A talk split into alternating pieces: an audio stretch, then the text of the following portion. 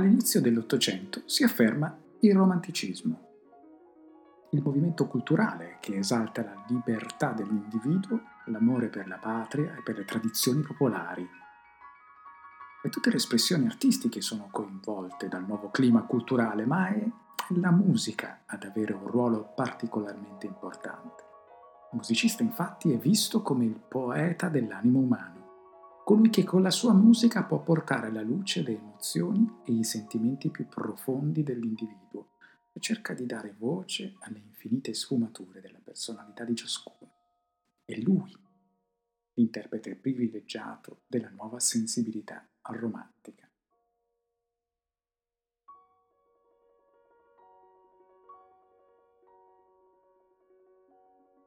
E tra la fine del Settecento e l'inizio dell'Ottocento le grandi corti principesche europee, impoverite dalle spese sostenute nelle guerre contro Napoleone, non possono più mantenere un'orchestra e un compositore al proprio servizio. Nemmeno i borghesi più ricchi possono più sostenere le spese per orchestre e musicisti. Ed è per questo che il pianoforte diventa lo strumento principe del nuovo secolo, economico, versatile, è sempre presente nel salotto ottocentesco e diventa rapidamente il simbolo della cultura borghese e romantica.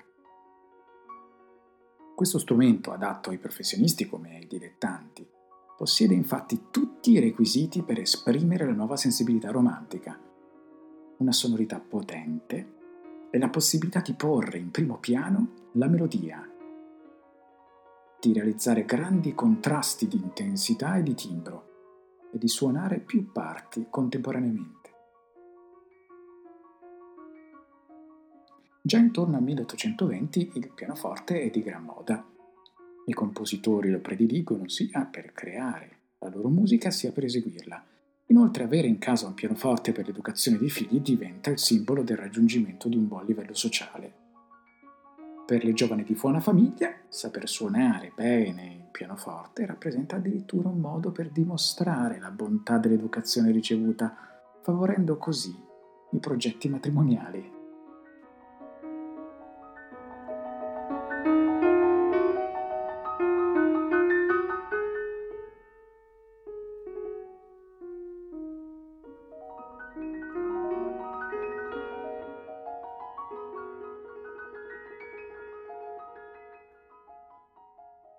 Epoca in cui non esistevano la TV, la radio o internet, per ascoltare musica bisognava recarsi a teatro. L'alternativa era possibile invitare nel proprio salotto, per esempio, Franz Liszt, di cui stiamo ascoltando questo bellissimo pezzo dagli anni di pellegrinaggio, si chiama Giochi d'acqua a Villa d'Este, un pianista straordinario in grado di trascrivere per il pianoforte qualunque partitura orchestrale, diffondendo così, grazie alle sue eccezionali doti pianistiche, le opere di grandi compositori, come Beethoven. Faccio ascoltare adesso una trascrizione di Liszt dalla Nona Sinfonia di Beethoven, quarto movimento, quando viene presentato l'inno alla gioia.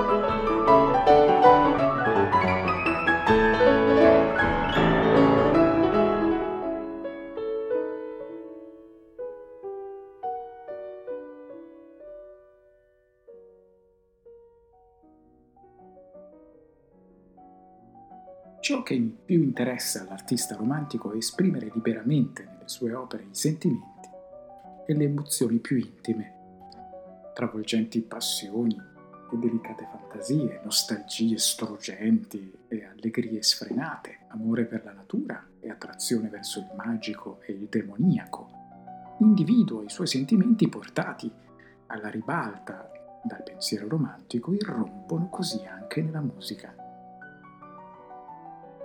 Il desiderio di rappresentare fedelmente il proprio mondo interiore porta i musicisti romantici a creare brani in cui la melodia diventa sempre più cantabile e appassionata e acquista un ruolo di primaria importanza nella composizione.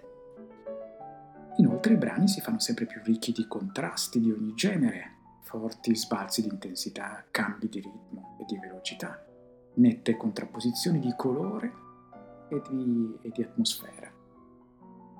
Faccio ascoltare questa semplice melodia, una melodia molto bella e suadente, che viene ripetuta poi diverse volte, del Walzer di Frédéric Chopin, il Walzer in La minore B 150. E Chopin è uno dei più grandi musicisti della letteratura pianistica romantica e avremo modo di approfondirlo. Ascoltiamo proprio questo Walzer in La minore. Al pianoforte Vladimir Ashkenazi.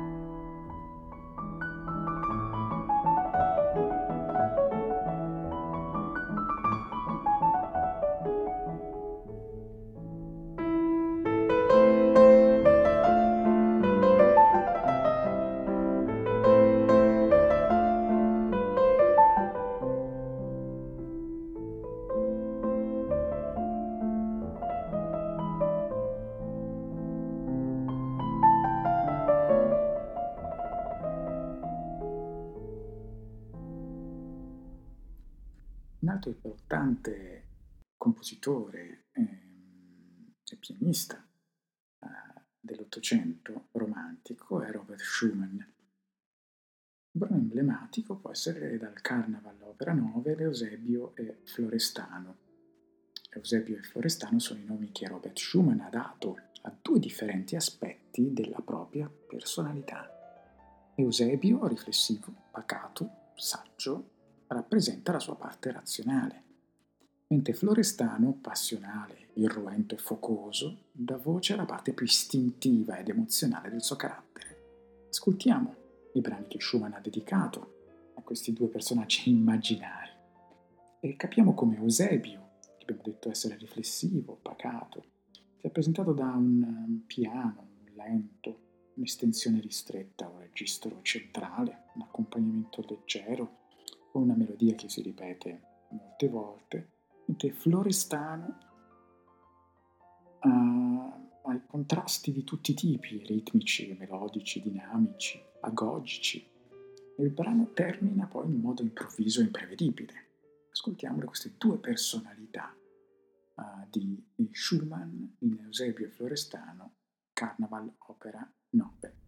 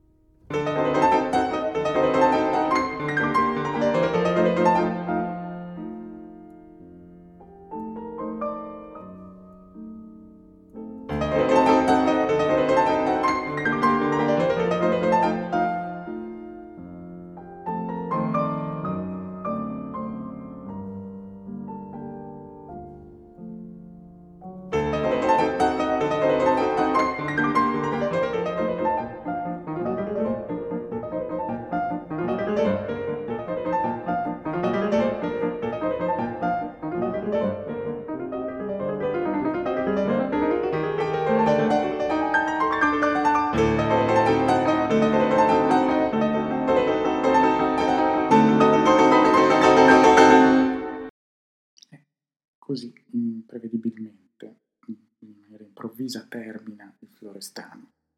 A suonare era Vladimir Ashkenazi. E la musica romantica, impegnata a esprimere con immediatezza la complessità dei sentimenti umani, si concilia solo parzialmente con il rispetto delle forme stabilite dalla tradizione musicale, alla perfezione formale e alla compostezza razionale che avevano caratterizzato la produzione del classicismo. Il musicista romantico preferisce brani di brevi dimensioni, dalla struttura libera e variabile, in grado di dar voce all'ispirazione del momento, secondando la mutevolezza del suo stato d'animo e consentendo alla propria vena creativa di esprimersi praticamente senza vincoli. I lieder, canzoni di origine popolare, i notturni, le rapsodie, le fantasie, rappresentano dunque uno degli aspetti più significativi e interessanti della produzione romantica. Queste nuove forme, meno legate ai rigidi principi costruttivi del secolo precedente, sono infatti più adatte a esprimere la mutevolezza dell'animo romantico. E ascoltiamo uno dei pezzi emblematici della letteratura pianistica romantica, Robert Schumann, dalle scene infantili, opera 15, Il sogno in fa maggiore, e al pianoforte abbiamo Orovic.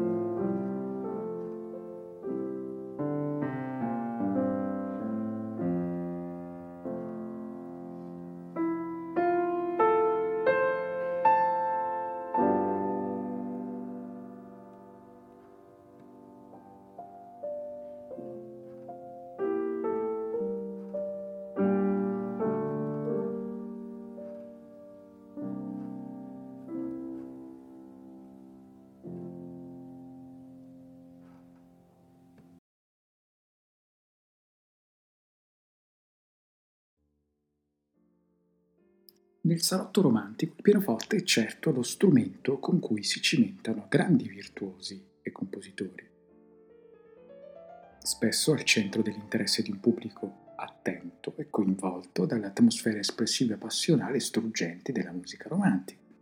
Ma questo strumento così versatile si presta a molte altre attività. Il pianoforte consente infatti anche di realizzare un sottofondo piacevole ai diversi momenti della giornata, o di riscaldare l'atmosfera delle serate ballando al ritmo di tarantelle, mazurche, scozzesi, polche. E dell'ultima moda in fatto di ballo, il walzer. Inoltre al pianoforte è possibile ricreare fra le mura domestiche le aree dell'ultima opera ascoltata a teatro, o le sonorità dei brani sinfonici che nell'Ottocento non accade frequentemente di ascoltare nella forma originale. E nelle trascrizioni per pianoforte i brani orchestrali possono essere eseguiti ovunque. Noi abbiamo ascoltato Liszt nella nona di Beethoven all'inizio del podcast. Magari anche nella versione per pianoforte a quattro mani, che meglio si presta a realizzare le diverse parti strumentali. Il pianoforte così diventa lo strumento prediletto dai dilettanti, cioè da coloro che si dedicano alla musica per il proprio piacere e non a fini professionali. Naturalmente le musiche destinate ai ritrovi familiari presentano alcune caratteristiche precise. Innanzitutto un certo sentimentalismo, ma anche una scrittura semplificata per essere accessibile ai musicisti dilettanti. House Music. Così veniva definita in tedesco la musica composta per essere suonata in casa propria. Faccio ascoltare Felix Mendelssohn, dalle Romanze senza parole, la numero 6 dell'opera 62, Canzoni di primavera. Al pianoforte Daniel Barenboim.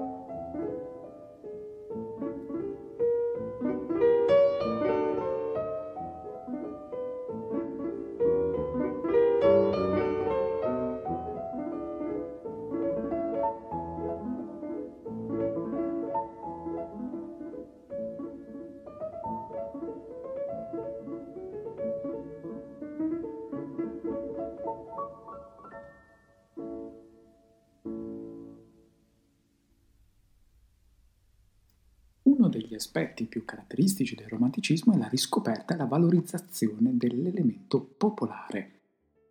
Quest'epoca si afferma infatti l'idea che le leggende, le fiabe, i riti e le tradizioni che caratterizzano ogni paese, differenziandolo da tutti gli altri, ne rappresentino le origini più profonde, l'essenza più vera. Questa riscoperta coinvolge gran parte della musica dell'Ottocento ed emerge il leader di Schubert e di Schumann. Nelle mazurche di Chopin, nelle rapsodie di Liszt e di Brahms, ma si afferma prepotentemente a partire dalla seconda metà del secolo, nelle scuole nazionali. Nei paesi oppressi dalle dominazioni straniere, infatti, il desiderio di indipendenza e di libertà si esprime anche nel linguaggio musicale. La ricerca delle proprie tradizioni di musica popolare diventa un elemento fondamentale di identità nazionale. I compositori di paesi come la Norvegia, in particolare Edvard Grieg, e la Finlandia, come Jean Sibelius, si ispirano direttamente alla musica dei canti e delle danze popolari per rinnovare il linguaggio musicale, ma è soprattutto la scuola russa che rifiutando la musica operistica italiana che fin dal Settecento era la corte degli zar e ovunque in Europa, porta in primo piano la propria melodia popolare, rivendicandone il fascino e la bellezza. Nikolai Rimsky-Korsakov, Modest Mussorgsky e Piotr Ilyich Tchaikovsky sono tra i rappresentanti più importanti di questa scuola. Ascoltiamo di Mussorgsky, dai quadri di un'esposizione, il brano Baba Yaga. Baba Yaga è il nome di un personaggio delle fiabe russe, una mostruosa strega dotata di poteri magici che vive in un orologio a cucù sorretto da zampe di gallina. E il compositore russo Mussorgsky ha dedicato a questa figura uno dei brani più celebri dei suoi quadri di un'esposizione.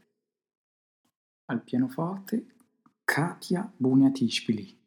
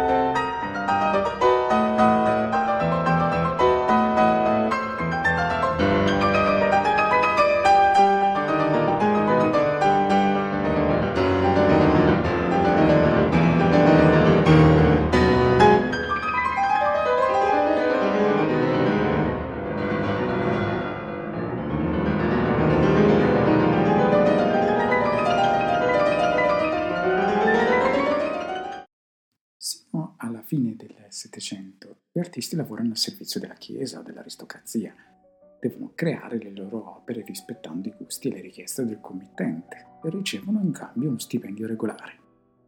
Come ogni altro musicista, il musicista ha dunque un ruolo preciso e ben definito nella società. Trasformazioni sociali portate dalla Rivoluzione francese, con le affermazioni degli ideali di libertà e di uguaglianza a cavallo fra Settecento e Ottocento, mettono però profondamente in crisi il ruolo assegnato all'arte. Da componente essenziale delle celebrazioni aristocratiche, costoso ma indispensabile segno di nobiltà, essa si trasforma in una scelta individuale. C'è un elemento che non è più riservato solo all'aristocrazia, ma può essere goduto da tutti coloro che sono in grado di apprezzarlo. Un piacere che rivela la nobiltà d'animo di chi lo coltiva, più che la sua ricchezza. Ed è inevitabile dunque che anche il ruolo sociale dell'artista si trasformi. Infatti la cultura romantica assegna al musicista un nuovo posto all'interno della società, non più dipendente dalle corti e dalle chiese, e lì diventa invece un libero professionista che ricerca contatti e incarichi diversi, stringendo rapporti più stretti con la borghesia. Molti si dedicano alla composizione e alla pubblicazione di brani destinati ai dilettanti, ai quali ovviamente gli editori di musica rivolgono una particolare interessata attenzione, e anche all'insegnamento del pianoforte. A Parigi, per esempio, Frédéric Chopin diventa uno degli insegnanti più apprezzati e richiesti. Inoltre il musicista romantico comincia a organizzare personalmente nelle sale da concerto pubbliche concerti in cui egli stesso suona le proprie composizioni, provvedendo personalmente al pagamento delle spese e trattenendo per sé ciò che resta dall'incasso. Impegnato nella continua ricerca di allievi e in estenuanti discussioni con gli editori circa il prezzo delle proprie composizioni, il musicista di quest'epoca ha una vita più incerta e complicata dei suoi predecessori. D'altra parte, però, l'assenza di committenti precisi gli consente una libertà, di cui parlavamo prima, del tutto impensabile nei secoli precedenti. Può comporre la sua musica come vuole, seguendo l'ispirazione più profonda del proprio animo e giungendo anche ad affrontare talvolta l'incomprensione del pubblico. Chiudiamo questo nostro podcast di introduzione al romanticismo con Chopin. Dicevamo che all'inizio dell'Ottocento la diffusione delle lezioni private di pianoforte favorisce la nascita una miriade di metodi per imparare a suonare questo strumento, e Chopin stesso scrive molti studi, brani di grande difficoltà che affrontano problemi tecnici come l'indipendenza delle dita e la velocità, ma anche la potenza sonora. Si tratta in ogni caso di composizioni molto belle, il cui valore non si esaurisce affatto nell'ambito dell'insegnamento pianistico. Ascoltate questo bellissimo studio, opera 10, numero 12 di Chopin. Energico, drammatico, impetuoso. Al pianoforte Maurizio Pollini.